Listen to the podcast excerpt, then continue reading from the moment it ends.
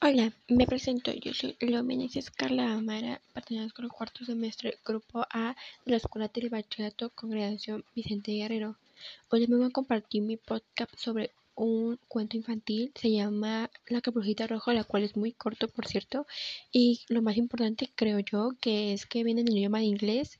Espero que sea de su agrado y sin más que decir, comencemos. Let's read Who Live a Good with her mother. One light light Hood went to see Granny. She had a nice keep her hat basket on where light red red wood wet owls. Hello, said the wolves. What are you going?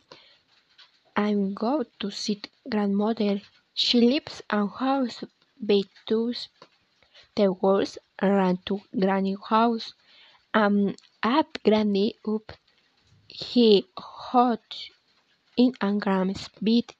A little light, lit red red one ran to the house. She looked at the wolves. Granny, what piece eyes you have!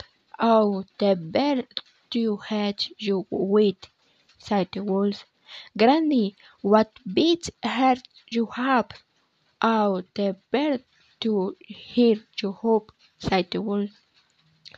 Granny, what business do you have? Oh, the bed to help you with, said the wolf. Granny, what bed do you have? Oh, the bed to help you with, shoot the wolf. And with what's in the wood, had a loud scream and rattled the house.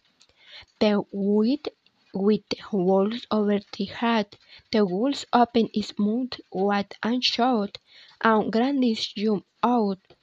The wolves rang and leaped right, red would never want wolves again. Esta fue mi pequeña descripción de este pequeño cuento en inglés. Espero les haya gustado mucho. Y sin más que decir, me despido. Les mando y muchísimas gracias por escucharme.